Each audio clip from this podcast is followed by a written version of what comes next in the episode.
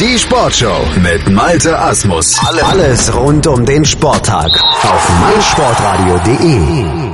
Wir schauen jetzt hier in der Sportshow auf meinsportradio.de zurück auf den letzten Spieltag der Blindenfußball-Bundesliga. Dritter Spieltag in Stuttgart ausgetragen und es ging darum, sich die Platzierung für die Playoffs in Halle dann am letzten Spieltag zu sichern. Und da geht es dann um die Meisterschaft. Und vor allen Dingen war es natürlich wichtig, wer holt sich Platz eins und Platz zwei wer ist damit sozusagen im Finale um die deutsche Meisterschaft dann in Halle. Und unser Kollege Felix Amrein, der war vor Ort, hat für blindenfußball.net und für mein Sportradio.de live kommentiert an diesem Wochenende in Stuttgart, hat also alles gesehen, was passiert ist, sich einen Eindruck verschafft. Felix, guten Morgen. Guten Morgen, Malte.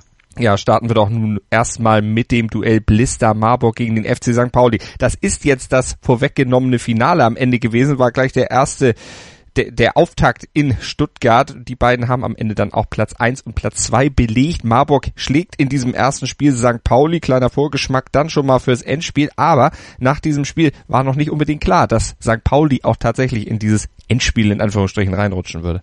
Ja, es sah sogar ganz anders aus. Ähm, die Tabellenkonstellation, vielleicht das nochmal vorweg, die war ja folgende. Der, äh, die Marburger führten punktgleich mit Chemnitz die Tabelle an. Beide hatten zehn Punkte. Dahinter lauerte St. Pauli mit neun. Und wenn es war so ein bisschen der Eindruck, den alle hatten, okay, wenn St. Pauli das Spiel gegen Marburg verliert, und Chemnitz gewinnt das darauffolgende gegen Dortmund, dann werden Chemnitz und Marburg das Finale bestreiten. St. Pauli verlor dann tatsächlich das Spiel gegen Marburg. Ähm, Jonathan Tönsing kurz vor der Pause machte den Führungstreffer.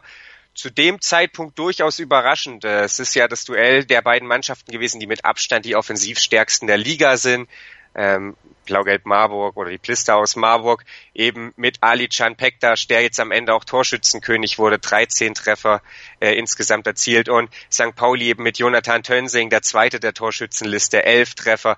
Also da ist schon geballte Offensivpower in beiden Reihen vorhanden, aber die äh, St. Paulianer, die konnten es nicht so richtig aufs Feld bringen. Das lag natürlich auch daran, dass Marburg das sehr, sehr gut machte, lief St. Pauli früh an, äh, ließ sie eben nicht so in Ruhe ihr Spiel aufbauen, wie sie das gegen viele andere Gegner können, die sich tief hinten reinstellen und dann irgendwie versuchen, das hinten zu stoppen. Nein, Marburg lief das von vorne an und ähm, spielte seinerseits natürlich auch einfach immer wieder sehr, sehr schnell nach vorne über Alican Pektas, der die Defensivreihen immer wieder ja, in Unordnung brachte, sich aber in den Duellen im Zentrum dann auch immer wieder aufrieb, zu Fall kam und dann eben nicht so zu den ganz, ganz hochkarätigen Abschlusschancen. 1 zu 0 stand es dann, wie gesagt, durch, äh, zur Halbzeit durch Tönsing und dann legte Pektas aber direkt nach der Halbzeit äh, ja den Ausgleichstreffer nach oder brachte dann eben den Ausgleichstreffer für Marburg, machte den, ähm, konnte dann später eben auch noch den Siegtreffer markieren und äh, ja, so war dann auf einmal Marburg eben dann doch der strahlende Sieger, St. Pauli ziemlich betrübt, aber zu dem Zeitpunkt war dann zumindest schon mal eins klar, Marburg wird das Finale spielen. Also es war jetzt noch nicht punktetechnisch klar, aber daran hat keiner mehr gezweifelt, dass die noch von ja, zwei Mannschaften überholt werden. Und deswegen äh, stand dann quasi schon mal ein Finalteilnehmer mehr oder minder fest und St. Pauli musste folgend, also in der Folge dann erstmal bangen und vor allen Dingen gleich beim nächsten Spiel bangen Borussia Dortmund gegen den Chemnitzer FC. Das ging am Ende 1 zu 1 aus und da ließen die Chemnitzer wichtige Punkte liegen, ja, die am Ende fehlten, um eben selber dann in das Finale von Halle einzuziehen. Jetzt müssen sie sich um im Spiel um Platz 3 dann gegen den FC Schalke bemühen, da wenigstens die Saison mit einem dritten Platz abzuschließen. Gegen Dortmund das 1-1, woran lag's? Was, was fehlte den Chemnitzern? Zu gehemmt? Nee, vor allen Dingen fehlten Spieler. Das war das größte Problem des Chemnitzer FC. Der Kader äh, des CFC ist nicht sonderlich groß und es fehlten zwei Spieler, die eigentlich zur Stammbesetzung gehören. Einer davon ist zwar Liganeuling, aber das ist erstmal ja für die Leistung ja uninteressant. Äh, Robert Mattes fehlte, der ist absoluter Stammspieler schon seit mehreren Jahren in der Blindenfußball-Bundesliga dabei und es fehlte Philipp Tauscher, der hatte in Dortmund am zweiten Bundesligaspieltag äh, seine ersten Partien in der Liga überhaupt bestritten, hat gegen Marburg äh, beim 0 zu 0 eine überragende Partie gemacht. Und man, das hat man schon gemerkt, dass die beiden Spieler fehlen. Die waren einfach nicht gleichwertig zu ersetzen für den CFC. Und dennoch ging Chemnitz nach zwei Minuten durch Jörg Fetzer in Führung. In der Folge musste dann Dortmund natürlich mehr fürs Spiel tun. Und es gelang äh, ja mit Wiederanpfiff sehr, sehr beeindruckend. Tame Kuttig dann in der 21. Minute ja quasi mit Wiederanpfiff äh, den Ausgleich besorgt. In der Folge war es tatsächlich Dortmund, äh, die mehr fürs Spiel taten, auch die besseren Chancen hatten. Sebastian Themel, der Nationaltorhüter, der wurde da das ein oder andere Mal richtig, richtig laut in seinem Kasten und faltete da so ein bisschen seine Vorderleute zusammen, weil eben Kuttig, weil auch ja, Sebastian Schäfer immer wieder machen konnten, was sie wollten in der Abwehr des Chemnitz FC. Allerdings trafen sie dann eben auch aufgrund einer herausragenden Leistung von Themel das Tor nicht.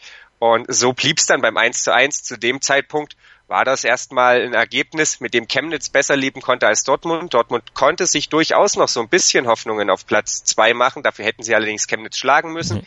Chemnitz wiederum machte ja in dem Moment dann erstmal einen Punkt gut auf St. Pauli oder baute den Vorsprung aus, äh, hätte allerdings halt, du hast es angesprochen, zu dem Zeitpunkt ja eigentlich schon das Finale klar machen können. Dann legte St. Pauli aber wieder vor, gewann nämlich mit 4 zu 2 gegen den FC Schalke und setzte damit die Chemnitzer erneut unter Zugzwang. Die verloren dann aber mit 0 zu 2 gegen Stuttgart, gegen den Gastgeber. Ja, und ähm, dieses 4 zu 2 war ein ziemlich kurioses Spiel. Da ging Schalke kurz in Führung oder ging Schalke in Führung. St. Pauli drehte das Spiel dann komplett äh, auf 4 zu 1. Schalke machte dann nochmal den Ehrentreffer. Also eine sehr, sehr kuriose und unterhaltsame Partie. Und du hast es angesprochen, ja, äh, dann war Druck auf einmal für den CFC da und Stuttgart, die konnten das richtig, richtig gut umsetzen. Die spielten ja, eben druckvoll dann nach vorne, brachten den Chemnitzer FC immer, in, immer wieder in Schwierigkeiten. Alexander Fangmann machte eine sehr, sehr starke Partie gegen die auch in diesem ja, Spiel ungeordnete Defensive des CFC und äh, ja, schnürte dann letzten Endes den Doppelpack. Chemnitz hatte eigentlich fast keine Antwort in, in dieser Partie darauf, war dann ja tatsächlich noch fahriger als im, im ersten Spiel gegen gegen die Dortmunder und äh, ja, verlor völlig zu Recht diese Partie. Das haben die Spieler auch nach der Partie ganz offen zugegeben, dass der MTV die deutlich bessere Mannschaft war und für Stuttgart war das natürlich ein Erfolgserlebnis, denn die sind ja so ein bisschen in einem Umbruchsjahr und da lief es bislang noch nicht so richtig gut. Mhm. Und für den FC St. Pauli lief es dann in der Folge noch besser, weil mit einem Sieg gegen Köln, da konnten sie, oder Köln Köppern, konnten sie dann am Ende den zweiten Platz eintüten und damit den Sprung ins Finale der deutschen Meisterschaft. 3 zu 0 ging es am Ende dann noch für den FC St. Pauli aus in diesem ja, letztlich entscheidenden Spiel für sie. Mit einem Punkt Vorsprung hatten sie dann den Platz zwei sicher vor dem Chemnitzer FC und die Freude bei den St. Paulianern natürlich groß. Rasmus Nayes im Interview, der hat sich zu diesem Finaleinzug geäußert und im Hintergrund, da geht die Party schon los. Ja, das ist doch super. Also ich meine, wir haben wir haben wirklich versucht, äh, das Beste zu geben und äh, diese Saison war nochmal eine ganz andere Entwicklung. Und ja, es, es musste irgendwann kommen, weißt du? Es musste irgendwann kommen. Wie schwer ist es, ähm, oder was ging im Kopf ab, als ihr 15 Minuten, 16, 17 Minuten Druck gemacht habt, den Pfosten rechts getroffen habt, zweimal Juni. Ähm, habt ihr da schon ein bisschen angefangen zu verzweifeln? Ja, riesen Respekt an, an Köln, dass die äh, so gut mitgehalten haben, äh, in der Abwehr gespielt haben und uns das Leben schwer gemacht haben. Aber was ich echt cool fand, wir haben weitergespielt und wir haben auch gestern gesehen, nach dem 0-1 gegen Schalke haben wir weitergemacht.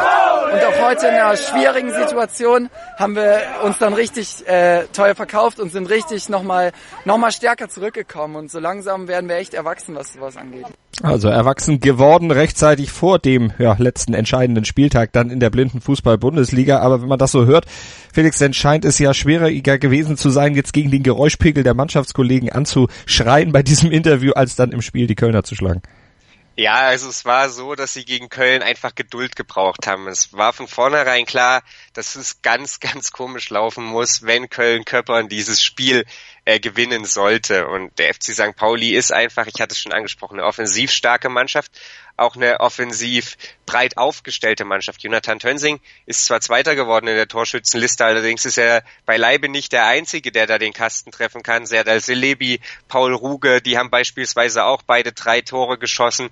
Ähm, und so war es dann eben ja vor allen Dingen eine Geduldsfrage. Sie mussten so ein bisschen immer wieder anrennen. Die Kölner die hatten sich dann defensiv gut gefunden. Gerade in der ersten Halbzeit machten die Räume sehr, sehr eng für die Kicker da vom Kiez und Jonathan Tönsing erlöste sie dann aber wirklich äh, ja kurz vor der Halbzeit, so kann man es glaube ich sagen, 19. Minute war es dann das 1 zu 0 und ja, da hatte man dann den Eindruck, okay, jetzt ist das Spiel eigentlich vorbei und jetzt gucken wir mal, wie viele sie noch schießen.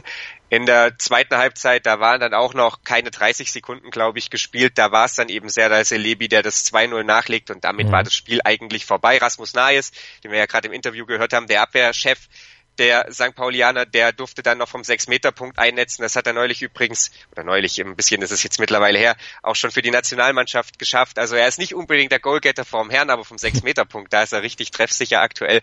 Und so ging es dann letzten Endes 3 zu 0 aus, völlig verdient in der Höhe. Ähm, ja, aber äh, ja, wie gesagt, anfänglich so ein bisschen mit Geduld verbunden.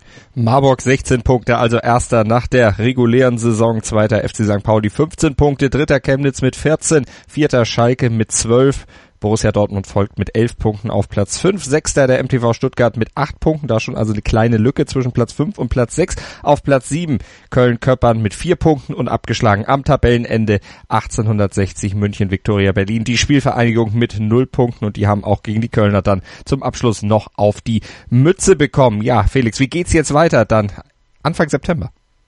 Ja, erstmal haben sie, ich muss noch ganz kurz korrigieren, sie haben gegen Chemnitz gegen Ende nochmal oh, Entschuldigung. bekommen. Äh, gegen Köln-Köppern haben sie am Samstag gespielt, aber auch da haben sie hm. logischerweise verloren. Ja, wie geht's jetzt weiter? Natürlich kommt jetzt erstmal die EM, ähm, das ist jetzt der ganz große Fokus. Die Nationalspieler werden sich jetzt ausgiebig darauf vorbereiten und am 9.9., da geht's dann am letzten Spieltag in Halle eben um die Wurst. Da kann St. Pauli tatsächlich eben dann ja, Serienmeister Marburg ähm, vom Thron stoßen. Marburg ist ja äh, ja, Rekordmeister oder nicht Rekordmeister, schielt auf die Rekordmeisterschaft. So rum ist es richtig. Der MTV Stuttgart ist ja Rekordmeister mit einer Meisterschaft mehr. Oder eben die junge Mannschaft des FC St. Pauli, die allerdings ja auch keineswegs unerfahren ist, äh, da als strahlender Sieger am Ende ja die Meisterschaft feiern darf. Ähm, gut sind beide Mannschaften, so viel steht definitiv fest. Offensiv stark sind sie auch. Mal gucken, ob wir das dann auch im Finale sehen werden. Und die EM hast du schon angesprochen, natürlich dann auch im August ein wichtiges Thema bei uns hier auf meinsportradio.de und auch gleich hier in der Sportshow, denn du bleibst noch ein bisschen sitzen. Du hast dich mit dem Kollegen Sebastian Themel, dem Nationaltorhüter, unterhalten und ein Fazit gezogen und Erkenntnisse aus den ersten EM-Tests, die ja Anfang des Juni dann stattgefunden haben, schon ein bisschen her, aber nochmal Revue passieren lassen, wie denn die deutsche Blindenfußballnation Nationalmannschaft in Richtung EM derzeit unterwegs ist. Das gibt's gleich hier bei uns in der Sportshow auf meinsportradio.de und natürlich auch als Podcast zum Download bei uns auf der Webseite und auch bei iTunes. Vielen Dank an Felix. Mein Lieblingspodcast auf meinsportradio.de.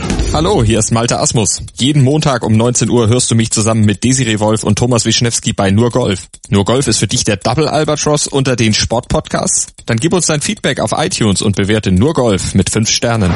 Dir gefällt, was du hörst? Dann rezensiere unsere Sendungen jetzt auf iTunes und gib ihnen 5 Sterne.